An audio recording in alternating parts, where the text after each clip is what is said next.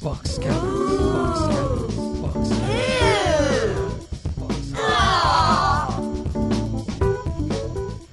Hello and welcome to Box Cutters episode 152. It sounds like. No, no. My name is Josh Canal. To my left, Mr. John Richards. Hello, listener. And to my right, as always, Brett Cropley. Good evening, viewers. And also to my left, Oh, wow. our very special guest for the entirety of the show. Wow. It almost I- sounded like you were trying to, to give out a phone number there. Felt like it was never going to finish. Wow. Entirety. Jo- Josh has this weird problem with phone numbers. He just can't. He starts them, Right. Oh. But they never end. They just go on forever. Like Scott, pie. Scott Brennan. Oh, Scott hello, Brennan. yes, hi, yes. Less, Um, less like pine, more like the magic pudding. Wow. Okay, I See think what I've I- really set the tone for Yeah, the show. totally. That's what you can Okay, expect I think I from know box what I'm in cutters. for now. Yeah. I quite like Okay. that Josh said for the entirety of the show, almost as if as a threat. You know, it's Well, kind of, just to it's let you know. pretty much the first I've heard of it. I thought I was only here for, you know, five minutes, but No. no, fine. Yeah, no. the doors are locked. Okay, right. Suffer. uh, we've got a big, big episode of Box Cutters coming your way. And it's this one that you're listening to now. We, uh, of course, are going to speak to Scott Brennan about uh, all of his experience with uh, with television. Yes, darling. Yes. Yes. from uh, from uh, the days doing uh, BBC Shakespeare Yes, of to, course, uh, yes. to to the futuristic dramas of tomorrow. yes, exactly that. Actually, I Everything. would- I would like to point out, according to IMDb, your first role was in The Adventures of Leno Woodley um, as waiter, uncredited. Yes, yes. Uh, and my li- I had I had one line, which was "We're missing two lobsters. Have you seen them?" Oh, so you're such a professional. You remember it to I this know day. it's because it's probably the worst line I've ever had to say in, my, in all of the two jobs that I've ever had. And uh, And it's y- you say this having been on Comedy Inc. uh yeah, Yeah. all right. well, uh, so so we'll talk to Scott about all of that uh, Wow. later on in the show. We've also uh, going to talk about the US version of Life on Mars, the US version of Kath and Kim, the US version of Letters to Box Cutters, the local version of the Box Cutters quiz, some uh, pork from just around the corner. But as always, we're going to kick things off with the Box Cutters news.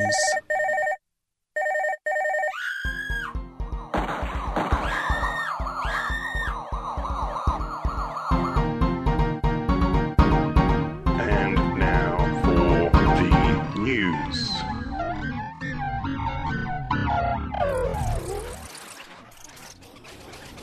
Brett Cropley has breaking news. Arm breaking news.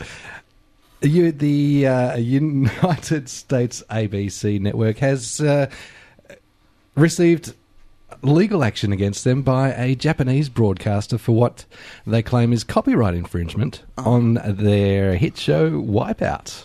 Really? Yes. Uh, I, I was sure when you said Wipeout being sued that it was it had something to do with some horrible injury. no, nobody got hurt. No, it was. It's just they Right, ripped off hang our on, ideas. not that we saying, know of. Yeah, saying nobody got hurt, I think, is a bit rich, What? Brett. I, I think they signed that release, and it's an ironclad release that nobody's su- suing anybody. But Uh, I, I just want to remind listeners who, who don't remember Brett, you know, rhapsodizing about his love for Wipeout some weeks back. It's Oh, that program where white trash Americans get injured in a South American country for and money. yeah. The problem with that is no, no, that's it. That's, Oh, that's it. okay, Yeah, yeah. right. No, no, I Uh, didn't mean it it's- in a bad way. Is that the uh, the, the the commentators are uh, really really uh, sexist, homophobic, racist? It's it's really just because the, the the commentators are also white trash, and so Right. we'll uh, we'll pick on minorities. But and, they dress uh, up nicely. and be be amazed that uh, you know gay men can jump over uh, a pole. Right. Hey, Uh, it was um, it- just Well, so talking they, don't, about they uh, don't say stuff like "Wow, he went down like a faggot" or anything like that. do they? they will they they will call like if there was a, a gay dancer, he would be Twinkle Toes. Oh, okay, and things, right. You know things like that. It's subtle. It's a Yeah. subtle show. They, Yeah. do, they do use the line, you sure got a purdy mouth. Quite wow, often. it's, it's the Sarah Palin of television Yeah, shows. yeah, is to- that what you're totally. saying? People people get knocked out and they say, "Oh, he squealed like a pig." Oh, yeah, no, they don't. do that's that. kind of Sure hard. got a purdy mouth. the Tokyo Broadcasting System alleges that uh, ideas were stolen from their shows Takechi, Takechi's Castle, Sasuke, and uh, and Kiniochi. Now, just before we started, Scott did point out. I mean, it's a knockout, isn't it? I mean, that's, Yeah. yeah. Which Oh no no surely no no! predates. No, this is this is a lot more like uh, Takeshi's Castle than it is. It's a knockout. It's a knockout uh, was about having fun and getting wet, uh, this and is- wearing big foam and heads. wearing big foam heads, Yeah. uh, and playing your Joker at the right, most strategic That's true. time. Oh, That's Playing right. the Joker. What about gladiators though? That's kind of it's a little bit gladiators. isn't Well, no, it? Gladiators is uh, is is human against human, right. uh, whereas this is human against a pole with spinning birds mace. stuck on it? Yeah.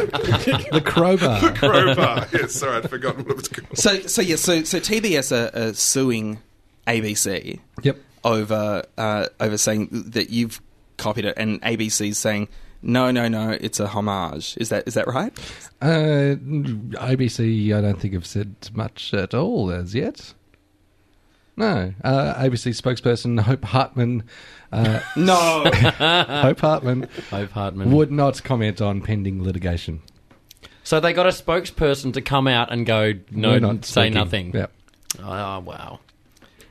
That's my good. name's Hope Hartman, and here is my comment. No comment. Thank you very much for turning up to this press conference. Although I That's- believe they are, they are spinning Hope Hartman off to her own series, though, which uh, I'm quite looking forward to. That's great. That's great. Hey, uh, YouTube uh, is going to start showing full length television episodes Hmm. Cool. to rival uh, the American website Hulu, which, uh, oh, you know what? Brett's special fancy doesn't work anymore. Sorry about that. But there are new ways to see. For those that are just well, I'm, joining get, I'm us. getting there. Yeah. I'm getting there. But I'm really enjoying the look of No, confusion. no. I, the funny thing is, I knew what it meant, but I, I was going with Scott's idea as well. I like the idea of yeah, Brett's special fans. Yeah. The, uh, Very special. uh, yeah, there there are other ways to uh, watch overseas and barred international content on uh, Australian computers Mm. via the internet.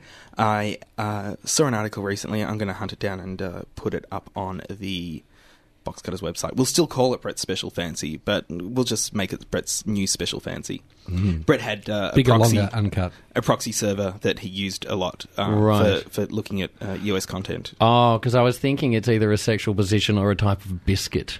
Brett's Ooh, Brett's special special fancy. fancy. Yeah. Yum.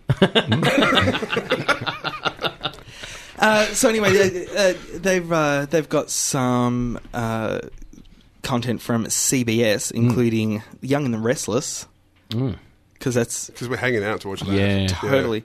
Uh, 90210. So, uh, again, through the uh, special fancy, Australian viewers will get to watch it that way, as well as downloading it from the internet. Dexter and Californication. Uh, that's uh, that's just some of the content that YouTube has at the moment. Of course, they, they're going to have to try to get advertising for it, and uh, NBC and ABC already have Hulu all sewn up. So, uh, good luck to YouTube. I think they should just stick with their own. No, I saw somewhere in passing also today about uh, YouTube putting up film content with links to uh, shops so that people can actually buy them. Yeah, that's a- that's- but that's an Uh, I didn't old- read it that closely. It's an it's an old idea. That, See, I- uh, yeah, I think YouTube should, should stick to footage of um, Japanese kittens playing the theremin, and you know 'cause that's what I watch mostly on it, and um, you know, and, and girls in, in uh, low cut dresses giving ill informed opinions. I think that's what YouTube's for, and I think it's a shame to start you know using it for this crass commercial approach. I like to watch girls in low cut tops uh, playing a theremin shaped like a kitten. Yeah, that's a good clip. That one. That's my favourite clip. That's my favourite YouTube clip. John Richards, have you got some real news? Um, I've got some real news. I like to, you know, this is continuing my tradition of uh, news that's basically a year old. Um, this is from the Age, October eighth. The Australian Communications and Media Authority, ACMA.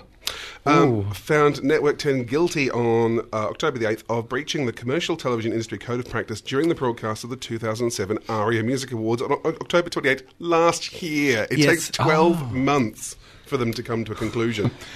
um, during the introduction of nominated artists, Network 10 broadcast quick one frame bursts of sponsor logos. And Akima reviewed the material and found, quote, the rapid cut graphics used in the program was of a technique that attempted to convey information to viewers be below or near the threshold of normal awareness. So subliminal advertising is apparently actually illegal uh, to a degree, even though there's no proof it actually works. Um, but still, Well- you know. not not illegal at all. It it goes contrary to the Well, to- industry's code of to the code. practice. Well, But exactly, There 'cause- is there is no subscri- uh, prescribed uh, penalty for it. Well, that's true. And in fact, they've basically the the the, the penalty in, uh, Ackerman has given is a warning not to use the technique again. Hmm. Wow, that's tough. I They're so know. well in, uh, in in further Acme news and how they come down hard on the people that they're really They'll, trying to. they'll warn you like you've never been They- warned Yeah. before. Yeah. Really, they they will. Well, CVC, who are part owners of Channel Nine, because uh, they have interests in Publishing and Broadcasting Limited, uh, which has interests in Channel Nine, uh, and also has interests in Channel Nine Darwin. Oh yeah, Wow. it's Channel Nine Darwin. Uh, apparently, uh, CVC Group also has interest uh, in uh, eleven companies that could exercise control over analog and digital television licenses in Darwin, and are therefore breaching ACMA regulations. Well, this is quite a recent thing because previously it had actually been a Parger up in Darwin, hadn't it? Uh, who now? And Channel Nine have just bought out a Parger, which is oh, oh, right. was like I think the- we're saying uh, Parja, and I'm going. Oh. This No. is a word I've never heard of before. No, I'm pretty sure that's the name. Um, I don't have any notes in front of me, but uh, d- so that's that's only been in the last month or two. And uh, Well, apparently, um, ACMA are going to take the, the very tough step of uh, looking askance. You're, uh, Yeah, I you're, you're think not that's you're not it. far from wrong. ACMA Right. has issued a directive Oh, for wow. steady on. CVC Group to take action within one year Wow. to rectify the breach. Can you say that again with a Doctor Evil voice? Within. one year. Uh, so yes, Wow. uh, ACMA fast acting. Wow, they're the Gestapo of Are Uh, they, Media, they, aren't they? they will really just come come right after you and uh, and and you know threaten to tell your mum. Well, that- yeah. that- apparently, the worst thing they can do is nipple cripple. yeah. Uh, Actually, I'd like to read the, the, the rest of the quote about the, um, the, the ARIA awards. ACMA considers this action as proportionate given this is the first breach of this kind by the licensee. ACMA forewarns the industry that a future breach will result in significantly heightened compliance measures. Ooh, Oh. Ooh. It's Wow. a stern letter. that is quite. who called them on that? Like, how did who, how did they find out about that? uh, Media Watch. Ah, In- right. In, all honesty, it says the ABC's Media Watch program revealed the breach, and ACMA received several complaints shortly after. Shortly after Media Watch had pointed it out, though, Right. which is It's because, Yeah, because- it was so subliminal that nobody noticed. Actually noticed, And- didn't yeah. but but really really wanted to drink a coke or something. yeah. uh, Chupa Cheap Chups, Big popcorn. W, Olay, Oh, that's right, it was Telstra, Big Chupa Pond, Chups. KFC, and Toyota. wow. All at the same time. It because I watched the Arias and all I wanted to do was eat KFC in a Toyota I know. Yeah. I know. filled with chupa chups. while, while putting my oil of Olay on, how many of those have you actually done voiceovers for, Scott? Uh, probably all of them at some point. Yes. There could Hmm. be trouble afoot in the uh, US TV industry. Is this again about this Wipeout? year? no. Um, after last year's writers' strike, the uh, SAG, the Screen Actors Guild, are considering taking uh, strike action Oh. uh, sometime around November. Their president, Alan Rosenberg, and uh, National Executive Director, Doug Allen, have uh, told members that the National Board will meet next weekend on uh, the issue. Doug Allen, creator and producer of Entourage, Mm. that same Doug Allen. Could be. Mm. It doesn't I'm go sorry, into it but I here. just th- think that if uh, just people holding up a placard uh, protesting with SAG written on it, Yeah. it's not that powerful, really. I is like it? the It's SAG unfortunate. Awards. I always think the SAG Awards is, is hilarious in itself. Oh my God, I won a SAG Award. Oh my god! Or the, or the big saggy. Oh god, Kirsty Alley's one again. Oh, God. Now here's here's the thing with, uh, with with actors in American television. There are two guilds. There's SAG and there's I think it's called AFTRA, the uh, American Federation of Television and Radio Artists. And do they have street fights with knives? They really Yeah. do. they hate each other's guts. They can't stand each other, and they uh, they were talking about coming together to negotiate uh, new contracts together uh, as one big strong force. But they hate each other so much. After went behind Sag's back and. Uh, Hang on, And- is this an episode of 90210? It's, it sounds like it. I mean, this, this is the thing. They, they went behind their back and went, "Oh, we'll uh, we'll make an agreement with you." So all the uh, like all the daytime soap uh, stars and uh, all the uh, daytime talk show hosts, uh, they're all AFTRA members, uh, SAG members. Uh, They have a different kind of dra- television drama and uh, and also films. So the thing is, if SAG goes on strike because of uh, television negotiations, Suddenly, all the daytime soap stars could rush on to Dexter well, yes, and get their big moment. but also the um, uh, also that means that uh, all of uh, all of the movie industry is shut down.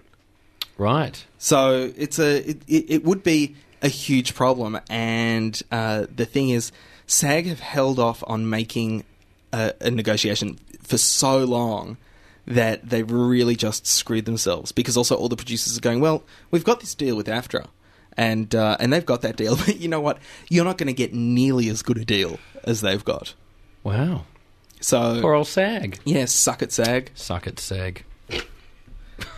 Did you have anything else to add to that? No, that's it. That's it. Yep. Uh, lastly, in the news, uh, there is going to be an announcement. This is, I love, I love news that starts with "there is going to be an announcement." It's They've the announced- announcement of the announcement. Yeah, it's like it's like couples who are engaged to be engaged. Nah, just It's wrong. Mm. Really? Mm. makes- People do that? Yeah, people do that. No, that's insane. Make some kind of commitment. Who are these people? I don't know, What and is I don't wrong with want to them? know them. Uh, anyway, anyway, onto the news. Uh, analog TV is due to be switched off in a phase by phase approach. The announcement is going to happen sometime next week, uh, and uh, and apparently they're going to start with Northern Victoria, particularly Mildura. Yeah, take that, Mildura. Really? Yeah, in yeah. your face, Mildura, and your analog. Yeah, TV. your analog love and ways. Yeah. You sure got a purty mouth. Apparently, Mildura have the highest take up of digital television of uh, any uh, any area in, in the country. Can you not say the words take up of digital ever again, please? This really? is so much like an episode of A Being Served. the uh, uh, they um uh, because Channel Ten uh, were only broadcasting in digital to that region. So they uh, so, so people who wanted Channel Ten went well. I'll buy a digital receiver. Which is actually what they're called, Scott Brennan. Okay. It's no, I'm not making any rude pun No. at all. Wow, that was my nickname in high school. the uh, so so they're going to start with Mildura and slowly, and I mean really, really slowly. They're going to start in 2009 with Mildura. They'll buy it drinks first. Oh, sorry, start in 2010 with Mildura, and then finish by December the 31st, 2013. Stephen Conroy, the Minister for Communications. Also has the option to extend that by six months. Is that Are just we by six Mildura? months? Or is that all of us? No, that's everyone. Okay. So they're start they're starting with Mildura. Uh, Mildura are going to be a test bed for. Uh, Well, you choose your words. So I well. know, I know. well, Um, I was, I was going to sorry. say a test bed for digital reception. Yeah, that's much better. Eh. Um, if you, I recommend the listeners should write down all of Josh's comments today and try and put them in the filthiest paragraph you Yeah, can, we're and then all- post them on the site. I think I already did. I know, but let's, let's, let's set a challenge. Let's Okay. see. Yeah, okay. Okay. Um, so where does that leave Channel 31, sort of around the country? Does it... Stuffed. Oh, Brett, boy. Cra- Brett, uh, Did, uh, did you, you, you've read got- the article a couple of weeks ago in the Green I don't Guide read about anything. 31 are apparently uh, excited about going digital, even though there doesn't seem to be any uh, kind of clear I- I- avenue. that there they're seems to be going hope do yet. now that, that, that, that someone's going to actually come on board and, and Hope help them Hartman? go digital. Right. Hope Hartman will come on board and Maybe- save the day. And say nothing. Because, Yes. uh, because Perth 31 went, didn't it? We've Yeah. already lost Perth 31. Yeah, yeah. It was uh, it- it was it was taken over by some uh, businessman in uh, in Perth, and then it was uh, unceremoniously just taken away from him. oh. Oh, it was taken away from him. I don't know. It was just taken. It was just closed down, shut down. It left. Yeah. Well, well, Well, he put the all this- board had had uh, voted to wind up the the station, and so its its license to broadcast was taken away. oh, that's a bit sad. Yeah. It's a bit sad. Yeah. But, you know, James Bond still acted like an agent when his license to kill was taken away. So you're saying Channel Yeah. 3 on Perth is still broadcasting? Just Yeah. that we They could. can't. Yeah, They could. right. It's, Yeah. uh, you know, give it a go. Why not? Why not? What, they're going to they're gonna come and just switch it off? Well, yeah. But where's the passion? Oh god. Where's the passion, Oh, we've Scott? lost him. He's gone. And that gone. He's is the gone. box cutters news.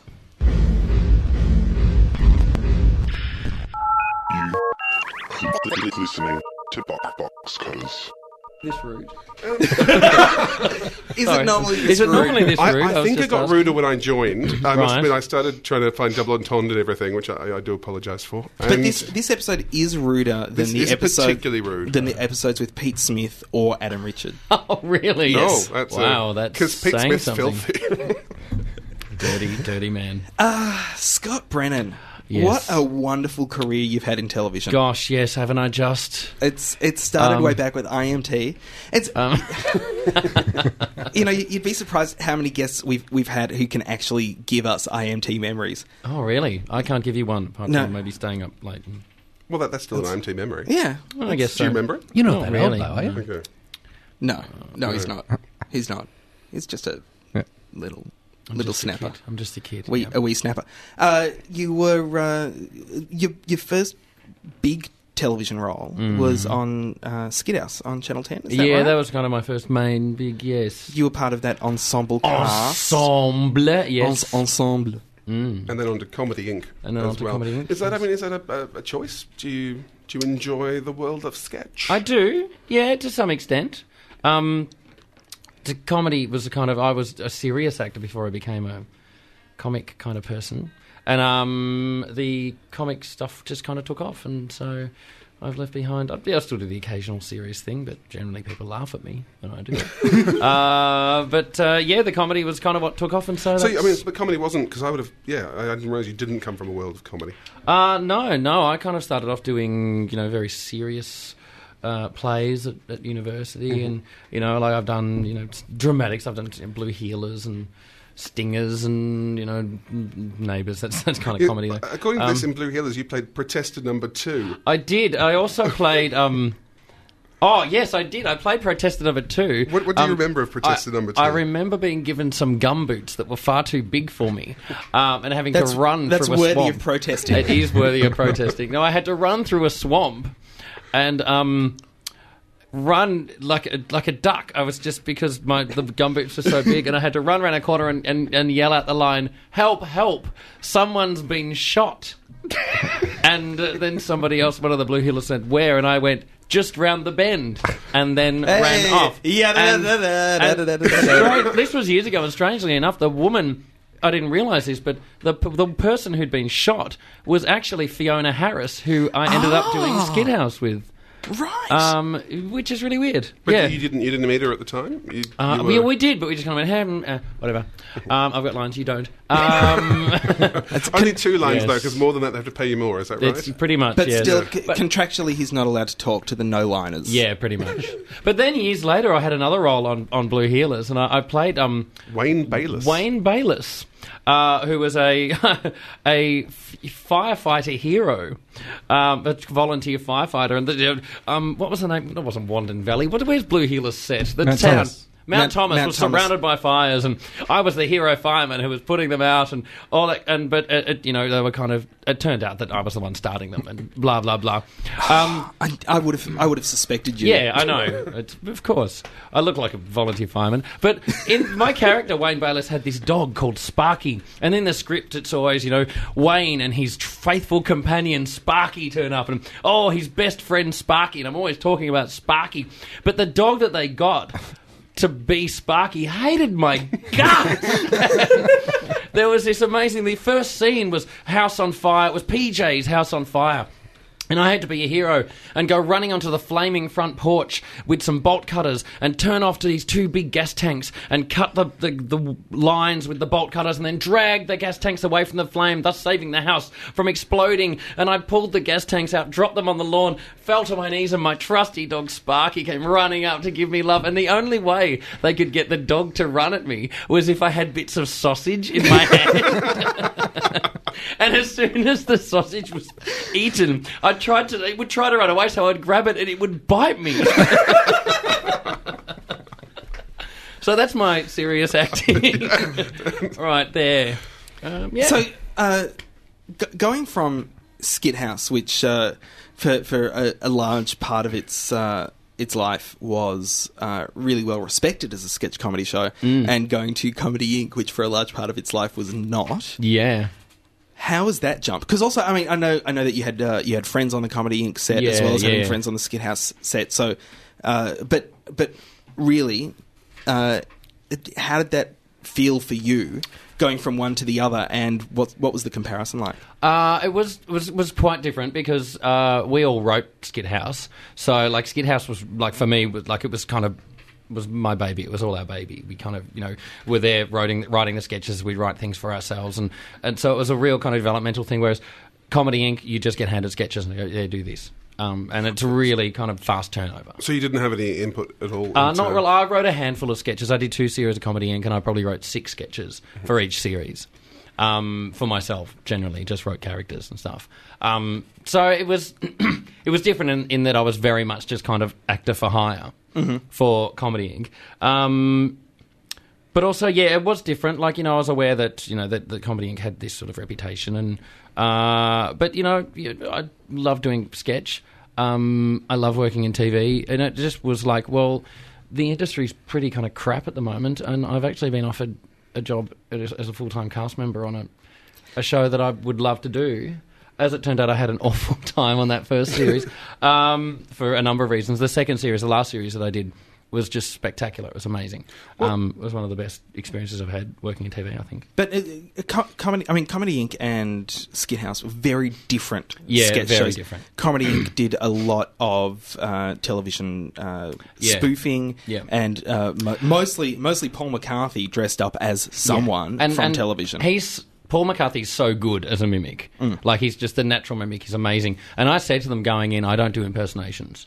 And you just get handed scripts, and you're doing this. You're playing Daryl Summers on Dancing with the Stars this week. I, I had to do uh, um, Red Simons on The X Factor, and just all these impersonations that I was really, really uncomfortable with, and you just kind of go, "Psh, "What am I going to do?" So you just have to do your best. And the weirdest thing was, I had to be Ross Noble on um, on That's uh, pretty weird, isn't Bits and it? Yeah. Specs. And I know Ross, and he confronted me at the comedy Fe- Melbourne Comedy Festival last year, and started doing my impersonation of him back at me in the festival bar because I didn't tell him about it. I was going to email him and go, "Look, I have to play you. I feel a bit weird about it, but brr, whatever." And he just and he caught me being him, and so but that that kind of stuff is really weird because most you know we sort of all know a lot of people in TV, and so you invariably end up impersonating someone that you have either met or you know, or uh, so it just it's it's quite odd. What was the joke there with Ross Noble? What was what was the, Uh, the sketch? The sketch they had to do was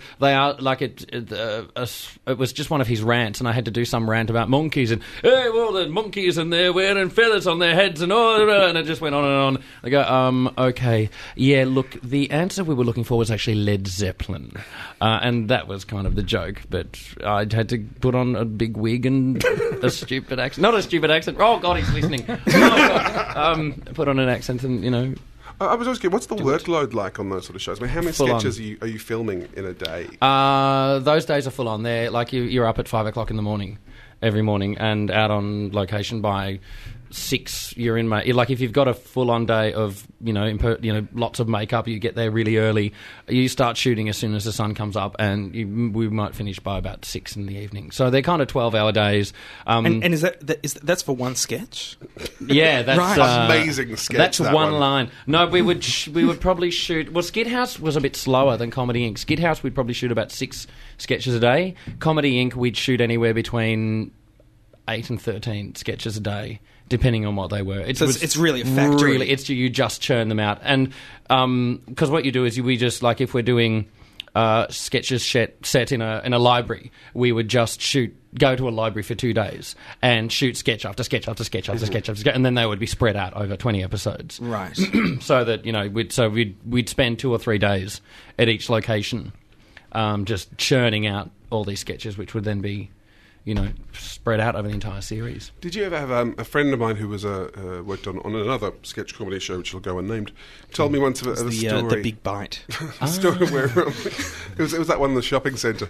Um, does anyone remember big that? sale. Was it the comedy, Comedy sale. sale? Comedy Oh, Sale. Robin remember Butler that? was in it. Leno Woodley They were were in that. amazing cast in that. Anyway, Fantastic Anyway, cast. another show that shall go unnamed. Sh- Um, she was telling me once they were on set and no one actually knew what the joke was in the sketch. Like Ah. no, no one could work it out, and there was no writer around, and they, they had to just film this sketch, hoping they were getting whatever the joke was. Have you ever had similar? Uh, yeah, like we- you kind of work on the fly. Like it's because it's this kind of the sketches really are just churned out.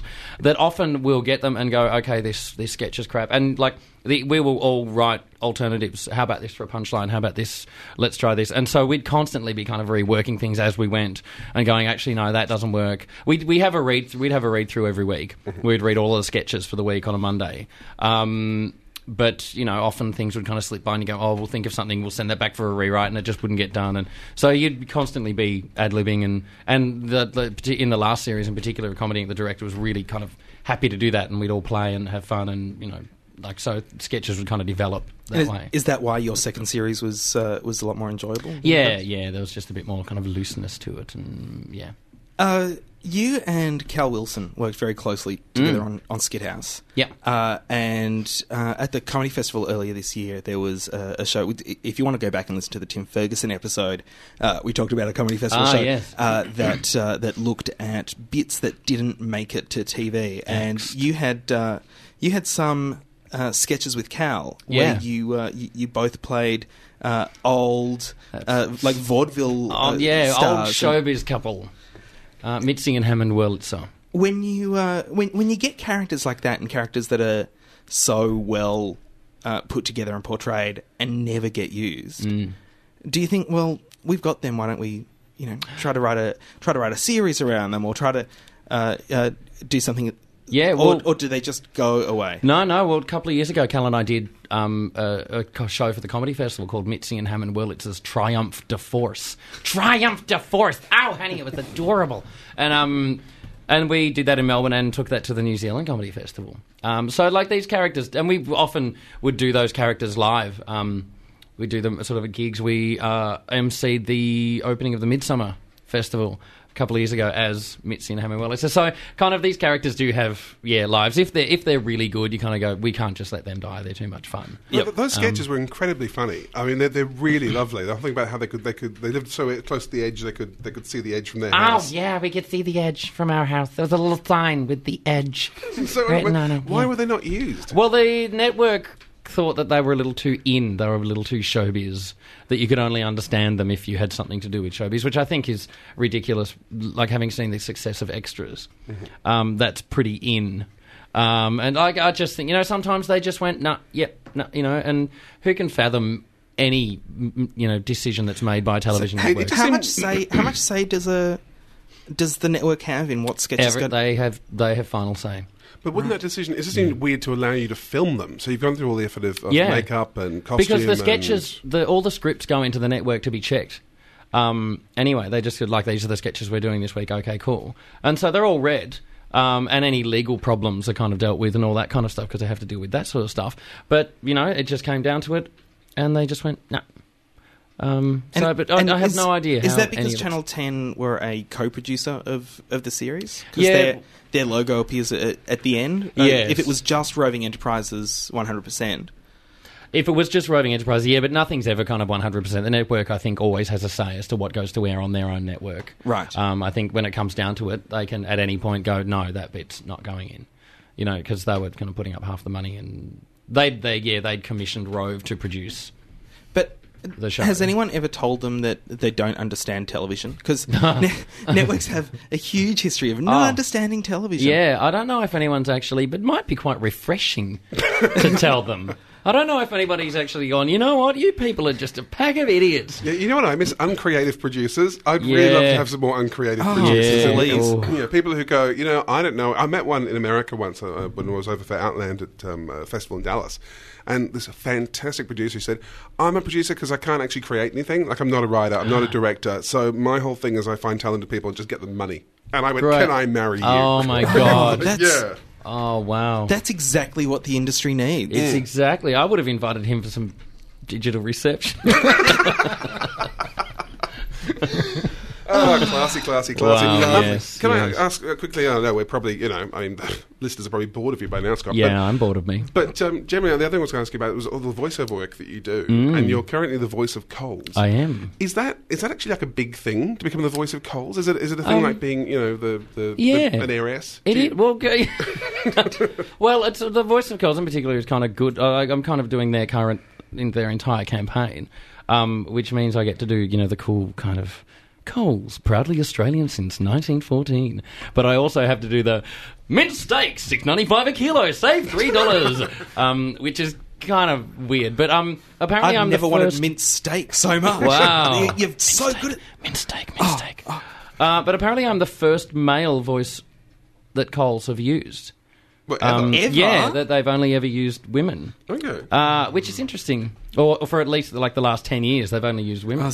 most of them being Lisa McCune. yeah. yeah, I think three of them were Lisa McKee. you are the new Um, Lisa McCune. yeah. Does it come with restrictions and stuff? Though? Are you told No. that you're not allowed to go off and do that ad for heroin that you were planning to do? Or- No, I've been doing heaps of heroin lately. Um, no, ads, no, Heron ads. heroin ads, heroin ads. No, yes. Um, no, there are no restrictions. You just kind of get called in because I did. I was was the voice of Honda for a little while as well. Um, and you just kind of suddenly find yourself in there, and they go, "Oh, can you just do these thirty ads?" And it's like, "Oh, okay, I've just become the voice of this." Okay, right.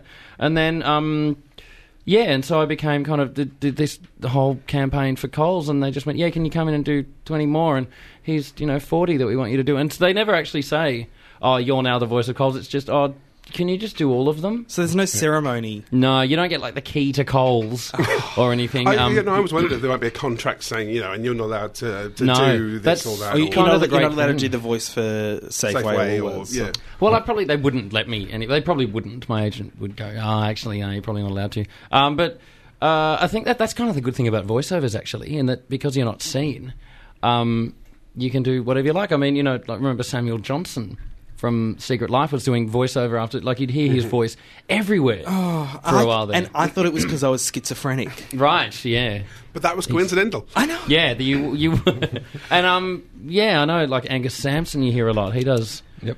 he does a lot of Do, do you have a voice niche? Like, like is it is it kind of that you know they're hiring you to be a certain type of voice? Like, do you know what I, that is? Well, I used to do a lot of kind of uni student soundy kind of stuff. Um, like, can't wait for your uni placement results. Get the age. Um, a lot of that kind of stuff. And, you know, young guys, you know, TAC kind of stuff. And, uh, but lately, I've been, I've been getting a lot of this kind of stuff, which is, you know, Coles, proudly Australian, and here's news from Honda. And, you know, it's all kind of, I don't know why, but I've just been getting a lot of soft and gentle. Am I soothing you? Yes. I'm soothed. I am. Um, I'm ready for digital reception. that's right. That's foreplay. Uh, um, yeah, I've been getting a lot of that Have you kind of lately. have you had many uh, front of camera ads? Yes. And Yeah. uh, and and how does that? Because I've, I've also I, I noticed a very small trend, ve- Mm. ve- tiny tiny trend in Australian television that if you were in an ad for uh, some kind of food product, Yeah. where you had to go up to people in the street and ask them questions about Yeah. that food product, and you were a comedian, you then later got your very own hosting job. Wow. and when, when I Yeah, say very, wow. very small trend, I'm really talking uh, Ro- Well- Ro McManus and Will Anderson. Yeah. That's a But- small trend. Yeah, trend of but, two. Very small. but you know, popular shows. So Well, it's interesting because I I got Skit House um, only a couple of months after Angus Sampson and I had done. I think we'd done about eight Maggie snack Oh, mum stop. loves yeah, it. your mum loves it. We'd done all these ads, and um, they were kind of everywhere, and people were kind of yelling at me from trams and stuff. Your mum loves it, and all that kind of stuff. And then a That few must be months weird. Yeah, it was really weird. It was really weird because you know you do the job, and it's you know, uh, uh, um, two months, a month later, the, it appears on TV, and you've completely forgotten about it, and you've spent all the money, and uh, suddenly, pe- you know, it's kind of in everyone's heads, and it's, it is really weird. And there was a lot of kind of, oh, you know, Scott got Skit House from doing those ads, and people actually said to me, "Oh, did you get that? Did you get Skit House from doing those ads?" And I was like, "No, I got, I got Skit House from working my ass off and doing live comedy for you know six years." No, that can't be it. no, no, Yeah, that it must must be. be That would be Noodle. that would be the noodles. Yeah, it would be the noodles. The only one I Um, can remember is that one where you punched that woman in the head. Uh, That was uh, no, Oh, that was was, that the- security footage. Yeah. I was at the Medibank Private, the one. uh, I was saying it's an ad for and- mosquitoes, but no, No, it's a, yes, yes, there's yes, that that's one. right. Yeah, I yeah. think about. I think at last count, I've done about fourteen or fifteen ads In, in front of camera. in front of camera. Like far too many to actually be taken seriously as an actor anymore. now that the uh, now that the the uh, excellent voiceover artist from uh, the US who does who did all of the oh yes, It's- yes, all Yeah, of those. now that he's uh, he's he's passed on to do uh, voiceover in the sky, Mm. do you think you could uh, take over the inner world mantle? Oh, totally, totally. I'll be like- In a world where um, where guys wear pants. Uh, in a world where see, it's just. I it's really I want to see natural. that film. Yeah, I want to see that film. It's called Pants. Scott Brennan, you're sticking around for the rest of Box Cutters, whether you like it or not. And I'll be making lewd comments for the rest of the, the show. Woohoo! Yeah. Hi, this is the fabulous Adam Richard, and you are listening to the Box Cutters. I love them. They're very exciting. And now here's my famous catchphrase. You ready? Say hi to your dad for me. Oh, maybe that's not mine. Life on Mars was a very successful UK television series starring John Sim. yes, it was. I loved it. I think I, I think everyone uh, everyone in Box Cutters world. Brett, did you loved love it? Brett's been very Yes, quiet for yes. a bit. I'm worried. Yes. Uh, did, you, did you love Life on Mars? I did love it. Yes. Yes. He's, Brett's a little bit snoozy Mm. today. I, I was working all night and just looking at a monitor, editing stuff. Right. Yeah. But he's still here, viewers. I Mm. am That's here. that, that is such a just- good story, Brett. so I'm so glad you shared. You can still see. actually, I should point out, I've, you can I've still got see another Brett. night of it, so you know, I'm not looking forward to it. Even if you can't hear him, you can still see him if you go to the The, the, video podcast. Yeah. Yes, which There is is- box just cutters waving at the camera, slash Scott. blog. Scott, there Scotty, is smile there is- and wave at the camera. Which one? there is Where's no the don't- camera? Oh. Scott, there is no video podcast. Uh, What? There is no video podcast. Oh my god, is my medication wearing off? I was really. What? Live on Mars, John Richards. They've made a US version They of have it. many US versions. Look, I loved Life on Mars. I was a huge fan of Life on Mars. But you were, you were Didn't see it. right. What? That's a I great don't- anecdote. Yeah, great. Um, Brought a tear to my eye. Life on Mars, yeah, recap. John Sims, Phil Glenister, as um, John Sims plays a, a, a cop called Sam Tyler, I, gets I hit think by a it's John car. Sim. Is it John Sim? I think Oh, there's only one of I him. like both of them. Anyway, um, yes, John Sim gets hit by a car, wakes up in 1973, and has to adjust to the world around him. And uh, you know, part of the story was like, what the hell is he doing there? Is he, as the opening credits told us, there was a big thing of is he either mad, he's in a coma, or he's actually back in time? And it's you know, one of those three. Um, not giving much away to say it's the most obvious one at the end of the series. But they've um yeah they've made an American series, and this is really fascinating. If you, if you like television, and I, you probably do, if you're I- listening. I'm a big I'm a big fan of Do you television. like television? I do. I s- do I like did television. Oh. Mm-hmm. not know that. Um, you can you can go online and um, you know through the interwebs you can actually find both the original English you know first episode, the U.S. pilot that was scrapped that has Cole Meany playing Gene Hunt and was set in L.A. and the episode that's just gone to air which is set in New York and has Harvey Keitel playing playing Gene. Oh, they've, they've moved it to New York. It's moved to New York, which actually makes a lot more sense. Yes. You know, than LA, because LA is, is you know the car park at Chadston to most people. It, it doesn't have you know there's no there's no anything to LA. To, Hmm. Whereas New York, you get to kind of go. This is 70s New York as opposed to now, and 70s New York has a whole kind of you know there's so many films and Scorsese and all that kind of stuff, and Hmm. Harvey Keitel being there. Um, Whereas uh, the difference between 70s LA and uh, today's LA is just hooker prices have well, gone up. yes. And smog. and smog. Yeah. So I mean, it's fascinating. You can watch all three versions, especially because both American versions steer, and then they're incredibly similar to, to the English one. Um, virtually, virtually. I mean, the the one that's gone to air, the New York one, has shot by shot copies from it, which is kind of bizarre. Um, And Oh. what was curious was that Hmm. bits I thought were really clumsy and unfunny in the American one, I went back and discovered it's exactly the same dialogue from the English one, but somehow it's everything seems slightly more forced in the American one. Also, the English one has a 60 minute runtime. The American one's got 42 minute runtime. So that's a third of your, your Wow. plot has Yeah. been.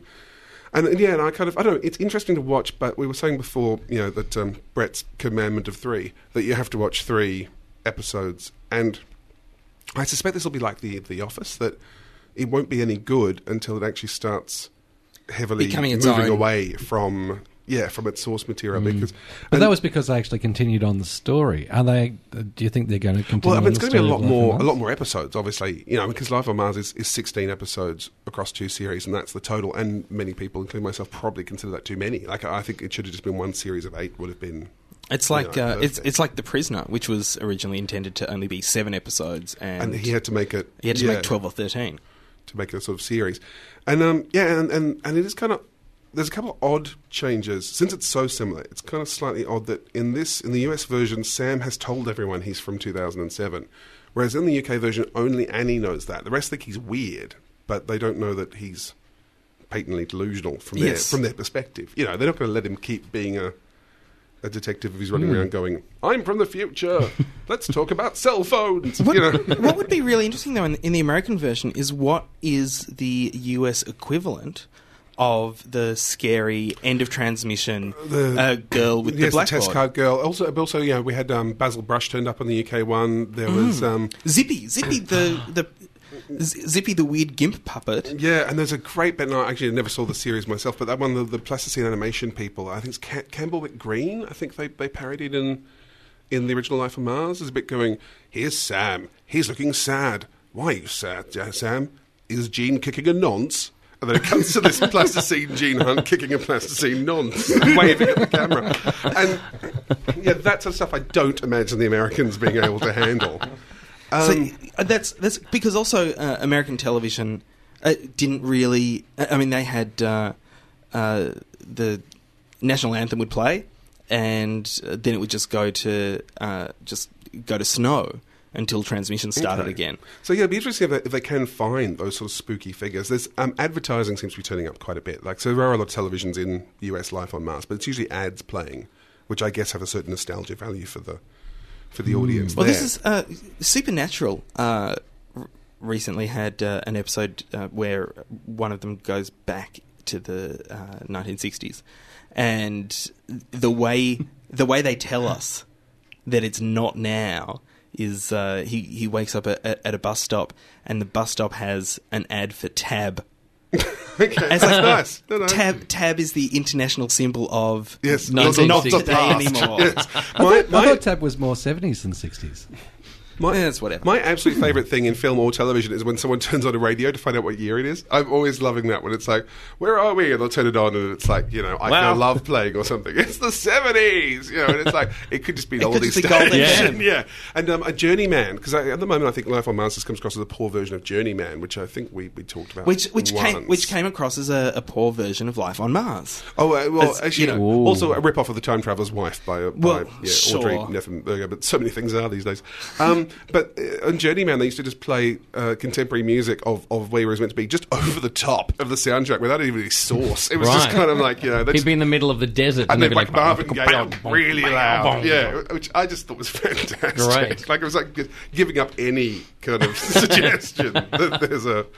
But um, yeah, the the funny thing about Life on Mars US too is that the thing I loved most in the UK version was that it was all about how Sam was a contemporary person, goes back in time, not too far into our past, and it's so horribly racist, it's sexist, it's a really kind of unpleasant place by our standards. But but also, a- as police goes, they, they've got no procedures. There's Yeah, uh, they've got there's- the, yeah. No, there's, no- there's no forensics. There's also the, yeah, the way they treat people is appalling, and the American version kind of doesn't seem to be doing that at all, unless it's just yet. You know, they might be not having time, but the '70s version doesn't seem that different to the contemporary version, and maybe that's because the US is, a, is you know gave us Guantanamo Bay. Maybe they're not the kind of place to be able to to show that sort of perspective on. You know, maybe Well- maybe they're a country that believes it is okay to beat people up for But also, so many of the- America's TV shows is about kind of the police propaganda. Mm-hmm. It's all about how great the police are and how you should obey them and how they always get their Yes. man and all Yeah, that yeah, kind yeah. of stuff. They might not be inclined to kind of show any Well, Plus- it, it's funny. lapse there's- in, but, in the police. But there is also the the possibility that by showing that sort of action in 1970s police, they realise well that's not very different to what Vic Mackey does in The Shield. Yes, po- Now. quite, quite possibly. Yeah, that's what I mean. Possibly they can't show much of a difference. And I think also, um, I can't remember what channel it's for, but I think it's actually like a, a free to air one. I don't think it's it's cable. So it's quite um, Well, sort it is, of polite. Mm. it's, it's free to wear because it's 42 minutes. Yeah, yes, but- so it's quite polite when it comes to the you know, sort of the sexism and everything, it's all so low key. And then if you go and compare it to what the English one is like, which it's much more aggressive and overt. It's it's it's realistic. I mean, if if you Mm. watch shows from that area, if you- if you if you watch Love Thy Neighbor, Yeah. for example, Oh. uh, Yes, it's yeah. uh, y- you know that's that's the way uh, the white English middle to lower class spoke, and, and it's the way they acted, and uh, and that's that's what they did. It is realistic. And ultimately, with Life of Mars, the US version, it's just the casting doesn't seem to have worked. The, the lead guy is just a big slab of meat in the in the American tradition. He's just a big hero, whereas John Sim had that kind of very metrosexual, very sort of small. He came across as a, you know, as a small guy who was really lost. I can imagine Harvey Keitel would come across quite menacing Well, as Gene I, Hackman. I would have thought so, and I love Harvey Keitel, but I just couldn't help. They've lost the charm of of because Gene Hunt, even in that first episode, 'cause it was funny. I had to go back and watch the English one to th- see if I was remembering stuff from later in the series and kind of putting it. But even that first one, Gene Hunt is still quite funny, and he's still quite charming. He has a real charm to him. Um, well, and- he, he'll kick you in the ribs, but then give you a wink. well, yeah, exactly, and he has, and he has a certain samurai kind of code of honor that's his, even though it makes no sense to us. He's got, whereas Harvey Keitel just comes across as a generic kind of tough cop, like he's not. And Get yeah, Mm. into my office. yeah. So whether they'll they'll find time to to to give him something else, and and it'd be nice if maybe they try and make him a completely different sort of Gene Hunt would be, but yeah, the whole thing. It, I mean, it's fine, but it just feels like a sort of bad cover version of of you know, the But let's- original. It's Let's look at it uh, towards the end of the season and, and, see, see what, if it- see what yeah. they've done with it. Mm. that was scary. What the hell was that? Wow. It's a bumper. That was like the Tomorrow People. That was one of Josh's. The, uh, the the tomorrow people uh, we're going to be covering in uh, in the next few weeks. Ooh. Yeah, I know. Josh says that Great. all the time. Josh is obsessed with it tomorrow, I people. love the tomorrow people. Yeah. Uh, I wish I could jaunt. Oh, How good would it be if you could that would be jaunt? totally cool. uh, Kath and Kim. The US version of Kath and Kim started this week, both in the US and in the AUS. That's Australia. All right. I know. I know. Tricky. Digital Topical. reception. Yeah. hey. Uh, the uh, in the digital reception in the Yeah, AUS. US. yeah. nice. yeah, it's There dirty. we go. Hello. Dirty but subtle. Uh, the US press have They've not not taken to it. not been kind, have they? No, uh, this is uh, a, a report from uh, news.com.au uh, where they just take a whole lot of really, really harsh quotes from US. From US reviews, uh, include uh, the New York Post, which everyone turns to for criticism. I think New York Post, well well renowned uh, for for criticism, said that it's a dishwater copy of the Australian original, and uh, then goes on to say NBC's unfunny adaptation of the wildly funny Australian sitcom is arguably the worst idea for an import from the land down under since Vegemite. Oh, see, that's as harsh to Vegemite, isn't Oh, that That's- was, I would have thought Paul Hogan would be much worse. it? Yahoo Serious? Yeah. Because Vegemite, we actually care about. Yeah, whereas Kath and exactly. Kim will just take your cash. Yeah. Uh, and I think I think that's where that's where the difference is. Did anybody see? Uh, it was on uh, Sunday night on Channel Seven. I, I downloaded it in order to watch it before the program. And you didn't, did you? And you- I downloaded it. Right, okay. and then, Right. and then didn't And you watched actually- it by osmosis. Yeah, it, it reminds me of when I was much younger and I taped uh, uh, Belly of an Architect, the Peter Greenaway film, and for three years I had a videotape with that on. Didn't get around to watching it, but I feel like I've watched it because you know I treasured it for so that. amount you've of still time. never seen Belly of an I've Architect? still never seen It's Belly a of an re- Architect. really good film. Is it? Oh, Really see, good I, film. I'll, Don't I'll go think you- now. I'll go Okay, watch it now. yeah, good. Yeah, yeah. Come back. It's only short.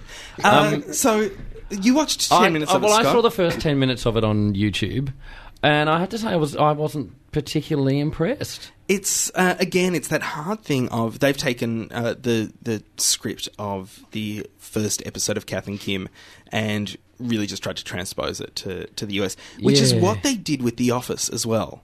Uh, when they when they took The Office, the first episode of The Office was a direct copy of the first episode from the UK version, and then it found its own feet and uh, and went its own way. And yeah, the first episode wasn't wasn't great, but it wasn't bad. Like there were there were some some nice touches. Like Kath has, uh, uh, you know, Kath's fondness for different kinds of earrings. Uh, she's got dreamcatcher earrings, and you know that's Yeah. a you know cute cute little jokes like that. And Uh, that I thought they laboured that kind of stuff. Like, I only saw the Have first you seen ten minutes. the Australian version of Kath well, and yes, Kim? I have, but the, the, but I just I, I just thought that um, the the great thing about the Australian Kath and Kim is that it's really funny scripts uh, being performed by really funny characters, Well, and I felt like they had a script that was just being performed by not particularly funny characters in the US version. Well, the difference uh, as well uh, between the, the US version, I mean, Mo- Molly Shannon and uh, and Summer Blair have not really worked together before, but uh, the Australian version, you've got Jane Turner, Gina Riley, Magda Jabansky, who came up with the characters Well, yeah, I mean, together. they're, they're, they're writer performers, which I think is And- probably more of a because Yeah. but also, they they had been doing those characters together for however many years since Big Girls Blouse. Because this is the thing. I mean, I'm actually, you know, I'm, I'm not a fan of Kath and Kim, and I, I know that means I can be shot legally in the street um, as it's anti-Australian. But um, yeah, it's, it's like, I love those characters on Big Girls Blouse, and I, I love those performers, you know, and I think they've done amazing work. And but on Big Girls Blouse's five-minute pieces, I thought they were brilliant. As 25-minute, you know, episodes, I cannot stand them. I just, I just find it really, yeah, it's too big, it's too pantomimey, which I know, which things that's kind of the appeal. That's how Yeah, it works, really, yeah. is is through that that scale, that size. So for the US to make it as a more not naturalistic, but almost like when there was, there was some talk on the Onion AV Club that um, it may well be these are Australian archetypes that just don't really resonate with Americans. You And I know, don't think they do. I don't think that that stereotype is as strong in America Mm-hmm. as like that that stereotype in like it's so identifiable in Australia. As soon as those characters turn up, as soon as you see them wearing what they're wearing, looking how they look, and they open their mouths, you know exactly where you are. They are And meant I- to be. I mean, they're people we're related to, aren't they? Yeah. They're, they're our neighbours They, and our friends. eh? they are, and, Yeah. they and, are the you know, suburban aspirationals. Exactly. But And things- I- and, we all have a Kath or a Kim in our family somewhere, I think. Whereas in America, I suspect that's more like it's white trash, which is something you don't want to be. yeah, yeah. I think there's. Well, y- you know, it's, it's thinking about that now. The Woody Allen film Small Time Crooks, uh, where uh, they play characters that are these uh, these aspirationals, and and they become uh, very rich very quickly, and then suddenly have to learn how to how to act, act around rich people. But that's that's the kind of stereotype that America has. This idea of wanting to be like these people, and that's uh, th- that is kind of what Kath and Kim do as well. I mean, you know, we see that in the Australian Kath and Kim when uh, they go to the, the uh, Southland or whatever it's called, Fountain Gate, and uh, and then encounter Prue and Trude, and uh, Prue and Trude are these people who think that they're better than than Kath and Kim, and Kath and Kim kind of want to be like Prue and Trude, but would never admit it. And uh, it, it- it is that kind of uh, weird, not enjoying the place where you are, but making the most of it and uh, and being very proud of it at the same time.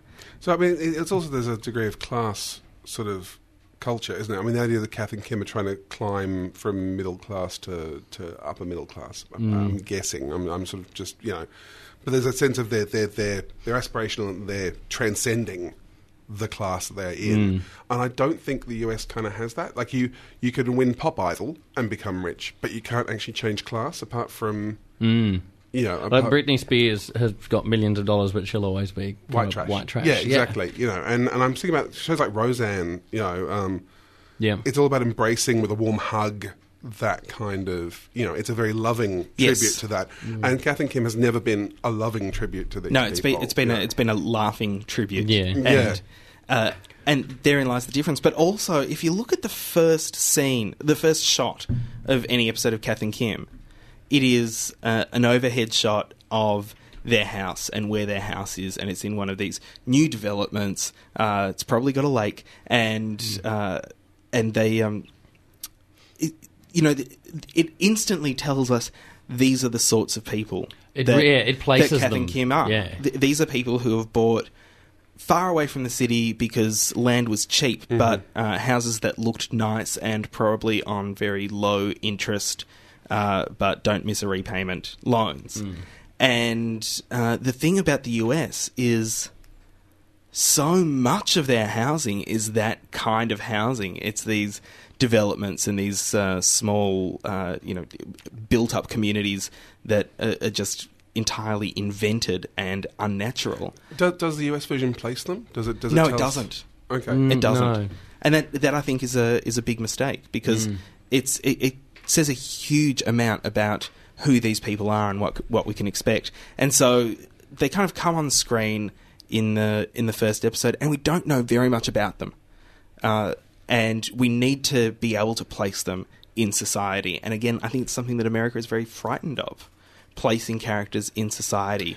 I, I wonder how much of it also is the fact that b- the critics aside, um, that because this is being made for American culture, that um, that we just can't identify those characters because the, the, the Australian Kath and Kim are so close to us and we identify them so immediately that what they're trying to do with the American one is actually for a, a different culture to ours. But, but it hasn't. It doesn't seem to have resonated with the, the US audience no, though but I- either. I, just which, Hmm. yeah. And I think that we would have seen it that having ha- having such a, a high intake of US Yeah, we are inundated. TV. with- Because it was American interesting that culture. this, this thing I was reading on in the Onion, just in, it's just in the discussion sections of the review of it was quite a positive review of the episode.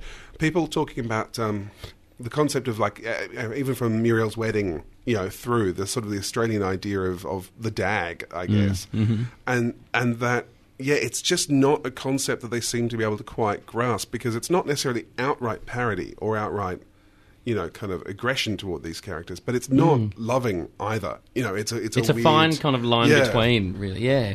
Well, the, the other thing is just reading through more of these uh, crit- critics' notes. They all talk about how wonderful the Australian version is, and then take out bits of the American version that uh, that they didn't like, and things like uh, uh, things like t- talking about Selma Blair and saying that uh, the character she's uh, she's playing fits her just as about just about as well as those shorts uh, it- it's like they're, they're taking the jokes and the things that are the jokes and saying, well, that's that's appalling. That's appalling writing. That's appalling casting. That's appalling costuming. That's appalling everything. Uh, when really, they're the jokes, people. Yeah. Oh, it's funny because what I was reading was actually almost going the other way, saying the problem too is that you have these these you know um, L.A. American style very fit women trying to look like people with muffin tops. yeah, which, you trying know, to look frumpy. And they, which yeah. they can't do because yeah. they just don't have those sorts of bodies. Well, you and, know, and so- apparently, Summer Blair put on at ten kilos or something And like she that. still but- looks like Skeletor, And though. she's still she's but uh, apparently in a, a, a talk show uh, she said yeah I, I put on 10 kilos it's amazing you can't even see any bone Wow. Apart from the one in your head, Selma. Oh dear.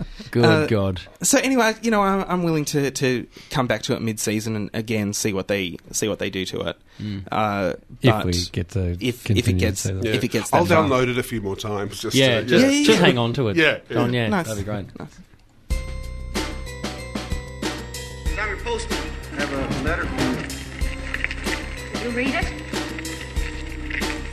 You're a godsend. Savior. No, I'm, I'm just the postman. The postman, the postman, the postman, the postman. letters to box cutters. I love hearing that theme because it means people have written to us, and uh, whether they've said good things or bad, we'll take it on the chin. Well, yeah, I've, I've, I've- look, I've brought a few things in. Uh, most of this is just off the actual site because there's been lots of, of comments on the site, and we do love to get your comments. We love them. Boxcutters.net. You can always leave a comment on the blog. Um, quite a few people just saying how much they've enjoyed Middleman. Last week we talked about The Middleman, which is a fantastic new kind of uh, comedy, superhero, adventure, action, tragedy, musical. It's a little bit of everything. A Yeah. little bit Ah. of everything. So- yeah. something for everyone except for my friends Sean and Sally. They hate it. Um, Sean and Sally will never be happy. Never. Um, uh, so basically, yeah, Noodles wrote in to say how much he loved it. Um, it's been one of my favourite shows since it started, and seeing as no one else was watching it, I thought maybe I was blinded into watching some crap TV. Well, you weren't, Noodles. It's good. Thank God we're here to, you know, to validate your opinions. Um, uh, Daniel D. Boxcutter said um, he really liked it, and so does Lady D. Boxcutter. Uh, he said, uh, submit there should be an Emmy for credit sequences. Makes more sense than reality host. That's a Ooh. good point. That's Very a good very point. good Good point, there. point, Daniel D. Um, much talk, of course, last week about Simon Baker, um, also known as Simon Baker Denny, sings to Renouf Peacock. Thank you, Cat Brave. um, uh, uh, uh, so Ma- Maudoir, sorry, Maudoir wrote that in. Maudoir said, and we forgot to mention that Simon uh, Baker Denny's most memorable role was schlepping around in the background of Melissa Coutz's "Read My Lips" film clip, and uh, you will find that on YouTube. Yeah. Mordwa, what a what a good one. Good one there, thank you, spotting. Mordwa. Now, this one I thought was a very good point. Um, fourth of five wrote in, and he did mark this as rant. Top Gear has had 11 seasons to get where it is, and it has some host changes. And people roast Top Gear odds after two shows. Where, oh, where, Auntie, are the let's give the show a chance to develop I hear every week about shows? Not here. Hmm. Double standards, methinks.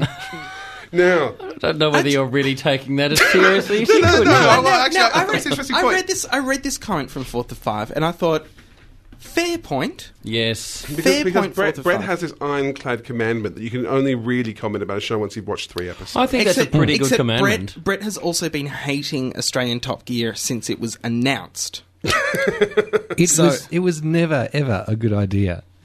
Uh, now I, I watched. so, so Brett, Brett though, double standards, methinks. Hmm. Well, I- Respond, please. I am waiting for the, the magic third to uh, to hit my eyeballs so that uh, I can give it a proper review. But no, but I'm- you I'm- lambasted it. I, and It was it's, lambasted. it was there was lambast everywhere. Um, Oh man, you lamb bastard! we had but to I- wipe lambaster off the wall. you know, Terrible day. uh, All the Terrible way day. along, it's been kind of symbolic of uh, Sean Brown's idiocy at the helm of uh, SVS. Sean Brown's idiocy reminds me. Yes. that Sean Brown this week uh, has said we need lots of money. Yes. Uh, Sh- Sean Brown uh, has uh, has put in a submission for the uh, triennial uh, funding of SBS and uh, and saying uh, we need something like seventy million dollars a year more than you're giving us now, which is one hundred ninety one million. Uh, of course, they get all of that advertising money As well. as well as the money that comes from the government. But rather than saying, "Well, we can't charge more for ads or have better content," we need we need more money in order to do more multicultural. You know how they can do it? They could put ads on the ABC and SBS get the money from the, from the ads on the ABC.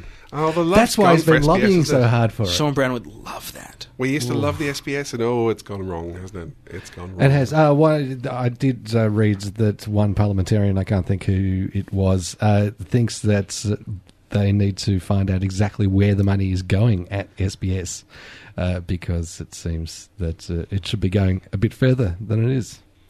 Well, uh, it, Too many long lunches at SBS. Yeah, c- Short clearly. lunches Hmm. for SBS from now on. Um, back to Les, I was uh, about the double standards thing. Cat Brain actually responded to that too, which is quite interesting. A very well thought out and um, and coherent argument. Oh, good on for Uh, her. She, is, she said, if you try and make a carbon copy of something, of course the comparison is going to be made. If the original is clearly very popular, then again, any imitation is going to sh- fall short. Plus, Charlie Cox is an arrogant tool. He, is, Thank you, Cat Brain. he really is. uh, Brett, you've got a, a letter from, From Riley, Boxcutter. Boxcutter. Uh, yes, just wanted to belatedly congratulate you on reaching 150 episodes. Who would have thunk it? This is an actual letter rather than a uh, comment. In Uh, milestones it's- of my own, I've reached 150 episodes of listening. That is, I joined the Boxcutter family about 50 around episode 50, and a while ago I decided to go back and listen to the gold right from the start. Relive the joy. The gold. When I The recently, gold, he said. When I recently got to the episode where Josh says, "The freshness follows you like a stalking snowman," I knew I'd caught up. I knew I'd gone too far. I, kn- I now know why Channel 9's hair is on fire. Have marvelled at Josh's progression from working at Channel 10 to running the network to owning it, and even enjoyed the haphazard way in which strangely compelling content morphed via apt into pork. There was quite a bit of suspense there after Brian Nankervis was on the show, knowing that pork would eventually come. And uh, as always with the show, Pork does uh, uh, always uh, eventually come. A, a lot of listeners have gone back and uh, and gone right to the very beginning. It's something that I cannot bring myself to do. It's to prove us Uh, wrong. I think really, that's what it is. It's to prove we were Uh, wrong. But you know, I, I'm glad there are lots of in jokes now uh, in this show, Scott, and I'm glad some of our listeners have the dedication to go back and find out where they all started What the and hell is it that's worth about. laughing at. It's much easier to follow on the video podcast. There is Yes. no Yeah, video yeah, Boxcar, podcast. that's not- Now I've got one final. I hope there's letter. not. I'm not wearing pants. again. um, one final letter. I actually haven't had a chance to mention this to you, Brett, though. But um, last week we talked about The Middleman, which uh, excellent, excellent show. We all really enjoyed it. Created by um, uh, Javier, Javier Grillo, Grillo Marx Marxwatch. Watch. I have an email from Javier Grillo Marx Watch. Really? I do. Um, thanks for your kind words about the show, both via email and podcast. That was awesome. Awesome. Awesome. We Uh, are- we are. We are awesome. Officially. Fear, fearfully inspiring. Yes, he, he, he wrote for Lost and he reckons we're awesome. and so observant and relishing the show and its quirks, tremendously gratifying to listen to, and way to mention Quark in the same podcast as my show.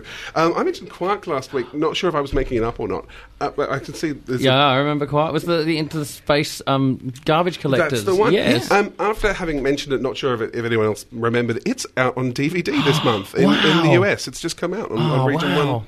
Anyway, and so um, Javier actually responds to a couple of questions we asked in last week's show. Mm-hmm. So um, for anyone who does remember last week's show, and God knows I had to go back and listen to know what the hell he was talking about, um, we, we talked about Ida, who's a shape-changing robot who's stuck in, in this uh, sort of school mom shape. And there was some K- it- it ki- confusion. Kind of like the TARDIS is, is stuck in yeah, there. Yeah, Yeah. And there was some confusion as to when that was supposed to have happened in the show. So um, Javier says, as far as Ida goes, in the second volume of comic books, we did a series of shorts called Legends of the Middleman, chronicling the adventures of the middlemen from the eras ranging from the barbarian prehistory.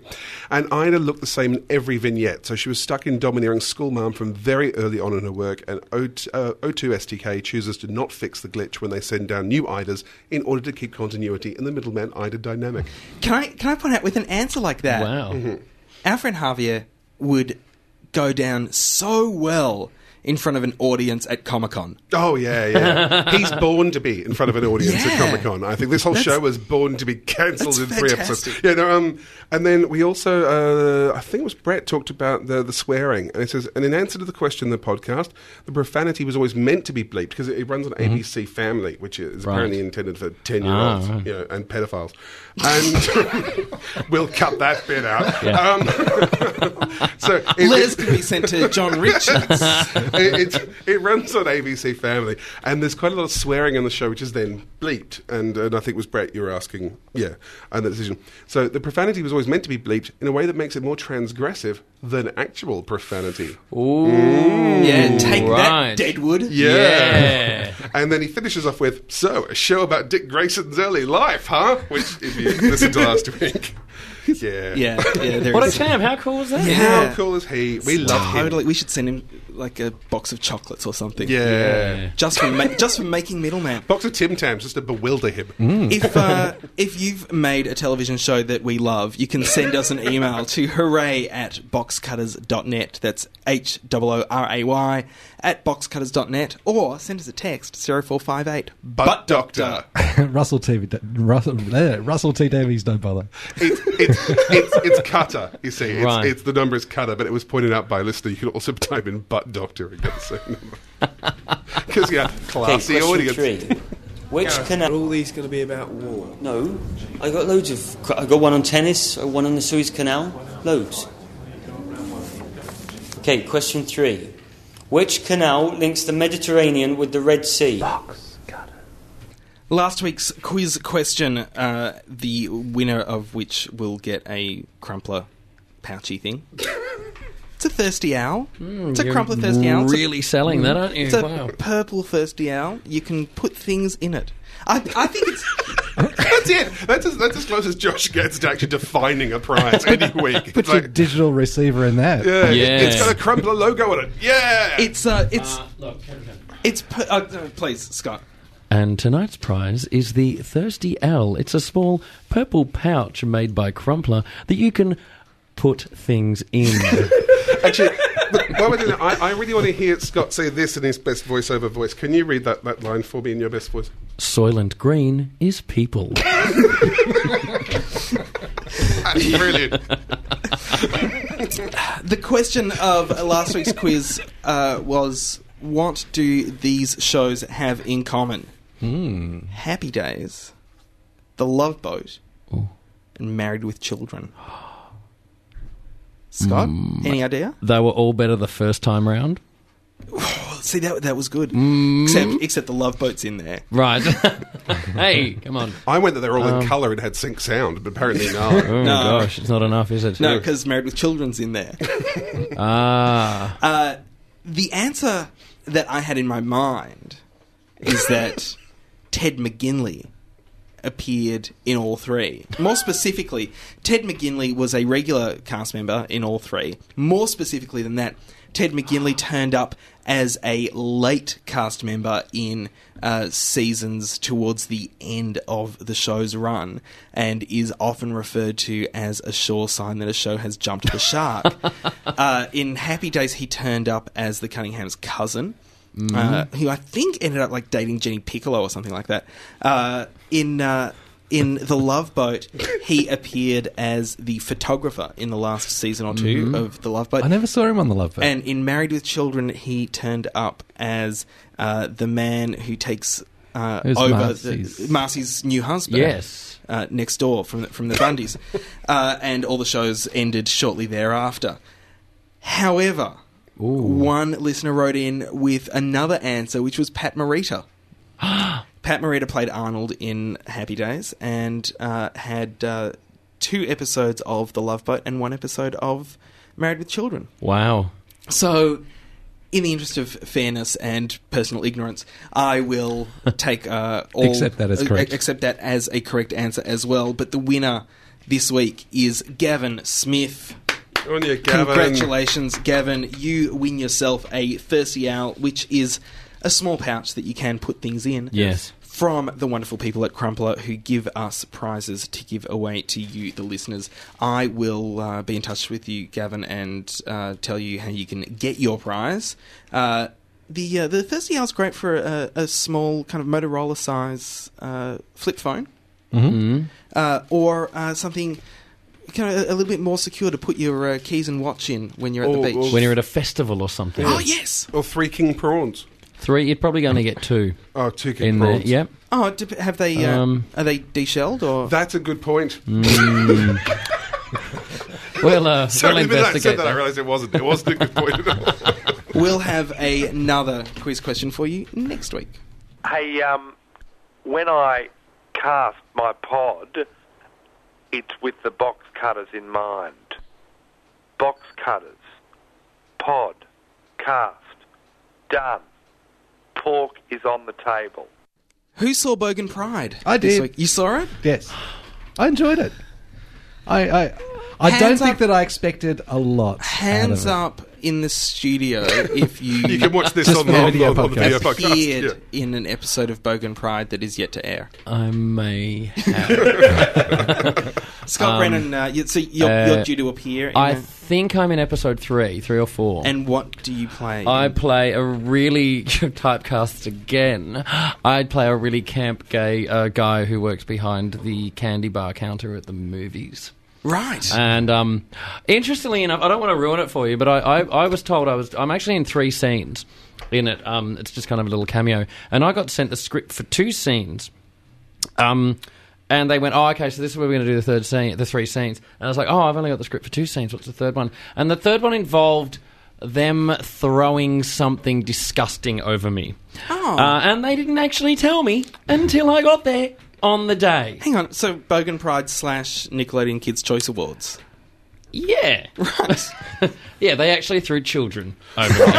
Um, of the disgusting things, I, I now recall actually this from your Facebook page. Right, Um, yes. were, were they uh, the real thing that, that, or are they a some faked thing? some real, some fake. okay, that's, yeah. it gets creepier. But yes, that, but they they were real. Uh, you have to watch the episode. I think it's next week uh, to to see it. But uh, yeah, they they were real. I'll tell you off air. I don't want to ruin it. Uh, it's Uh, I at the moment I'm uh, I'm thinking Maltesers. no, it's some, more disgusting. Some real Maltesers, Yeah, and no. some like home brand Maltesers. And something to look out for, actually, if you're watching it next week. Um, there was apparently after they'd shot the the scene, there was too much background sound, so I had to go in and redo all of my lines, watching the footage and re-record all of my dialog Mm-hmm. And so Ah. I'm intrigued to see how. had it- you, had you, you've not done that before for anything? uh, Um, that was a. I first? have no, but but not to for that. To that. It's, uh, I've done like one line when there's been a bit of a glitch or whatever. Mm-hmm. but you've I've never, had, to do, a whole episode of Doctor Who. no, never once. Well, one of the Star Wars films. No, no. But it was just really weird, and I just wanted to know. You know I'm, I'm wondering to see if it works out. Well, so there you go, some tidbits of information for next week's I, program. uh, Mm. I I I found the I found it really messy. Bogan Pride. I thought it was. It was all over the place. There's uh, Yeah, wait till I get in it. Uh, I tend to kind of cover over the cracks. Well, that's well, please- but, well the, the thing is, some of the some of the characters are really over the top, and some are playing it uh, a, a little bit straight, but they're not not in a way that is in any way cohesive. Uh, that's that's the way I felt. I do Oh, I- find Australian comedy and cohesive are two ideas that don't seem to come together very often. They're not you know. cohesive. No, because I, I felt that with um, um, what was the, the what was that one I recently hated? Oh, uh, very small business. Very small business. Just that thing where some some of the performances are big and some aren't, and you're kind of going, what what's going on? Like, has a decision been made anywhere about? It's, I think it, can there be a law that if you're not John Clark, you should step away from television comedy? Is that Should be a test. Are you Mm. John Clark? are you John Clark? No, no. I Move saw him away in- from the camera. I saw him in the street once. Not good enough. Not good enough. Uh, also, David Leckie uh, th- this week uh, just decided to announce his disdain for other networks. David Leckie is the head of Channel 7. And at the same time, claiming the year for Channel 7. n- claiming next year. Oh, really? Yeah, he's claimed. He's already claimed 2009 Well, it's good to work for ahead, Channel Seven. you know. Is that hubris, though? Is that gonna... You, you Ooh, think? yeah, you wow. think it's hubris? Yeah, I wow. d- I don't know. Interesting. Does he tell us what programs they're winning with next year? You know, Uh, has he invented some yet that we I haven't? think, uh, I think he Australia's does. top pirate. I think that's dancing with the B grades. Um, yeah, yeah, I'm loving that one. yeah. Well, Well, he, uh, they've been killing the ratings on that because they moved nights on it and Ah. Oh. with the new Cal nights. Wilson's not in it anymore. So I we know. can I attack don't it now. care. I don't care about it anymore. Well, his his big four for a sun, for Sunday night. Uh, t- see, this is his big four shows that are already dropping in the ratings. No, no, 210. Uh, no, no, on seven. Joke. Oh, Doc- not, ve- not a very good one. Doctor Who. Yeah, uh, Australia's Got Talent, Dancing with the Stars, Desperate Housewives, and Grey's Anatomy. Does anyone watch Desperate Housewives anymore? No. Still, no one. No one here. No, no one No. watches it. I did No. enjoy the first season and then just Yeah, and then yeah, well, couldn't get the interest up to continue with it. Yeah, it's uh 'cause it's boring. That's why it was boring. It- I do think so that these there- these there are all shows that have dropped in the ratings recently. How are Channel Seven going to win with those next year? They're not. I was Shut just up, telling David Desperate Leckie. Housewives. There are a lot of TV shows. I think that you know one season really is. I mean, often, often, Yeah. often, yeah, they've been working for years to make these shows, and so the one season is the dream, and then it's like, okay, now just make that for five more years. And, Yeah. Well, yeah. be- because you know, John, I've, I've got this theory of one perfect season. That if you if you make one season of something and it's really really really good, and then uh, even though nobody watches it, or if it's really popular but network thinks you need to change it or something, just let it go. Just let it go. Let it go. Friday Night Lights was uh, w- was like that for me. I wanted. Uh, it was very sad to hear that Friday Night Lights might not come back after the first season, but at the same time, I thought it has been a perfect season. I I have that with Won- And- Wonderfalls. Okay, I think Wonderfalls is a fantastic program. It's, it's, it's Yeah, and had you know, had one. Se- in fact, it had uh, two episodes less than one season. But, but it's also it also form- forms a perfect arc. It's, it finishes its story, and Yes. you go, well, you know, I'm happy with that. Maybe because we're used to you know the British approach to, to these very short seasons, it's less of a you know shock for us than it is to Americans. and so the idea of uh, of one perfect season in uh, in uh, Desperate Housewives would have worked well as well. You you, Mm. you solve that crime, you work out what happened, and just get on with it. comes down to just being a cash cow. Yeah. Uh, so uh, interesting, like though this week uh, I've been watching some of the baseball playoffs, and uh, there is a, uh, a a- a player for Tampa Bay whose name is Evan Longoria, and I just think the coincidence is too much. There, there's a team up waiting to happen there, Yeah, not there? wow. There's a- Easily. Eva and Evan, I'd watch that. Yeah, Evan's it could be above. like heart to heart Yeah, All but, over again, But a but we- combination of sporting and, and killing housewives. models. Yeah. Heart to, it always comes back to heart to heart. It does. inevitably, It so does. inevitably. Always comes back to heart to heart. Have you? Got, I thought you had it. I thought you were queuing it up. No, no. That's no, why no. I was filling. No, sorry. Because you're playing around with the computer. I thought you had No, the heart we to haven't. heart. We, we, I we, don't we have reached that that, so there. that beautiful moment. That was a beautiful moment there where we. we- Wow, Mm. yeah. not Well- with a bang, but a whimper. On that note, Thanks for let's, your uh, help, Scotty. that brings us to the end of Box Cutters episode 152. Uh, Scott Brennan, yes. would you care to do the honours of thanking for us Crumpler and 3 Triple R just in, in your best voiceover? Okay. On behalf of the box cutters, I'd like to thank Radio 3 R for the use of the studio and all of the microphones and shit. And also a huge thank you to Crumpler for supplying the prizes for tonight's quiz. This is Scott Brennan saying good night. And Crumpler also uh, provide us with uh, gifts for our guests. Scott oh, Brennan. get out! oh, wow. What a thirsty L. They have to cut those bits out of the Coles ad. Totally. Get out! Oh, get out. I'm totally. Six ninety nine for chuck steak. Oh, my God! It's crazy talk! I'm totally going to put stuff in this. Oh, you Thanks. so are. that's, exact- totally. that's exactly what Man. Ah. it's for. you can uh, you can find Crumpler at crumpler.com.au and 3RRR are at rrr.org.au. They're all very good to us. Try to be good to them. I also want to say that if you d- enjoyed this show or any of our shows in the past, or if you've uh, just turned it on and gone, oh, I wish they would talk about this more, uh, please fill out our survey. You can find a link on the blog at boxcutters.net and just click on that link. It'll take you to a short survey. You fill it out very quickly and uh, and click send, and it'll go off, and it will help us make this show better for you. Apparently, there's prizes for uh, the quickest filled out survey. No, there are not prizes for the quickest filled out Isn't survey. that how it works? No, that's not how Ah, it I works. thought- and now I thought that hot track did that. Are there prizes for the most incorrectly filled out this is how Brett gets us into trouble. He'll go, oh, there's a prize for this, and there's no, there's no prize for that. Now the listeners think there's a prize. There is no prize for filling out the survey quicker. Such a harsh I- man. Josh, you know? I, I suspect that our listeners are smart enough to hear your follow up to my joke and uh, actually pick up that there are no prizes Yeah, you think to that. be You'd- had. You'd, you'd think that, and yet you still insist that there is some kind of video blog. there is boxcutters.net slash vlog. There is no video podcast. Still confused. You can uh, email us hooray at boxcutters.net or text us 0458 butt doctor.